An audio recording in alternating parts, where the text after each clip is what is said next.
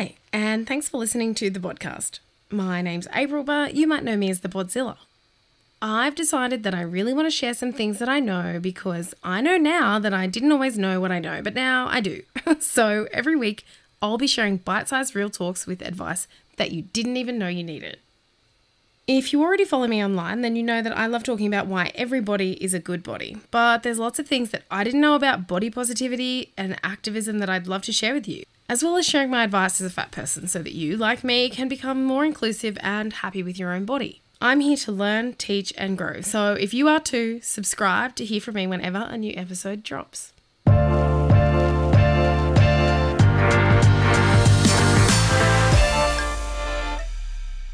Good morning. It's episode 10 of the podcast, and this week we're talking about avoiding New Year, New Me chat. Also, this is going to be another one of those really short and sweet episodes, partly because I'm super exhausted. Hello, December. Uh, and partly because I've been getting a lot of feedback that everybody loves the bite sized episodes. So, this one's just a little taster. First things first. Let's not get it twisted. I don't think that you should avoid New Year's resolutions if you love them. But, and that's a big but, nearly as big as my butt, but if you're resolving to commit to a diet, to losing weight, or to changing yourself because of how someone or society has made you feel, then let's talk about why you absolutely don't need to do that.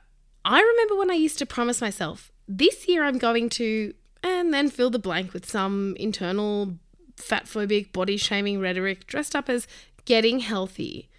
And again, changing lifestyle habits to improve your energy, your mental health, or on the advice of your doctor isn't something I want you to lean away from. I just want you to really think about why you're considering signing up for a year of doing something you've never done before or cutting out something that you really enjoy in your life, like carbs, for example. What I want to do is give you a chance to hear what it sounds like when we offer ourselves compassion and acceptance, especially during a season that invites us to choose our worst for and concoct a plan to rid ourselves of it. Imagine you're at a party when someone asks the question, So, what's your New Year's resolution going to be? You might be tempted to say something self deprecating, God knows that's my drug of choice 9 out of 10 times, but instead you think of meat and you say, hmm, I think I really just want to resolve to be kinder to myself this year. If that doesn't draw murmured approval from the crowd, let me tell you, you're hanging with the wrong one. Maybe what you're worried about isn't being asked how you're going to hit the reset button on yourself in 2022, but the conversations about naughty food and how you or someone else is going to indulge now but then give that all up on January 1st. Let's call this someone else Auntie Janice. Now, if you've listened to my recent episode of Dish Island with Tegan and Paul, you know exactly who I'm talking about. Auntie Janice is enjoying her dessert and has maybe already let you know that she's noticed your body's changed since she saw you in 2019.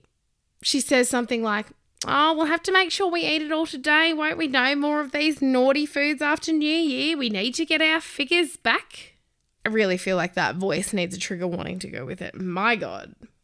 Anyway, it's probably not acceptable to tell Auntie Janice to fuck off. However, if it is, I recommend it.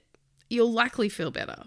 However, in the event that you would not benefit from swearing at one of your elderly relatives, respect your elders, love, then try this. Oh, I'm okay with my figure right now. I mean, I doubt I'm going to be giving up desserts anytime soon, but you enjoy yours and then get as far away from Auntie Janice as possible what I really want to know to wrap up this episode is if you've had a successful moment where you've shut down New Year, New Me chat recently. I'd love to hear about it so I can share it next week. I think we're going to be heading into a long season of conversations about bodies, so let's make them positive conversations. Because remember, my body, your body, everybody is a good body.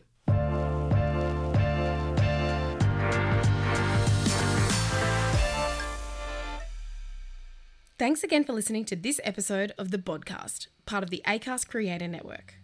If you enjoyed it, then don't forget to rate, like, subscribe, follow, whatever it is that you need to do so that you don't miss an episode. And if you know someone that might like it, don't forget to share it with them. You can also come and chat to me about anything from this episode on Instagram or Facebook. You'll find me at the Bodzilla. This podcast is about me, but it's also about you. So if you have questions, need advice, or want to hear my thoughts on something, head to thebodzilla.com and let me know. I'll leave the links where you can find them.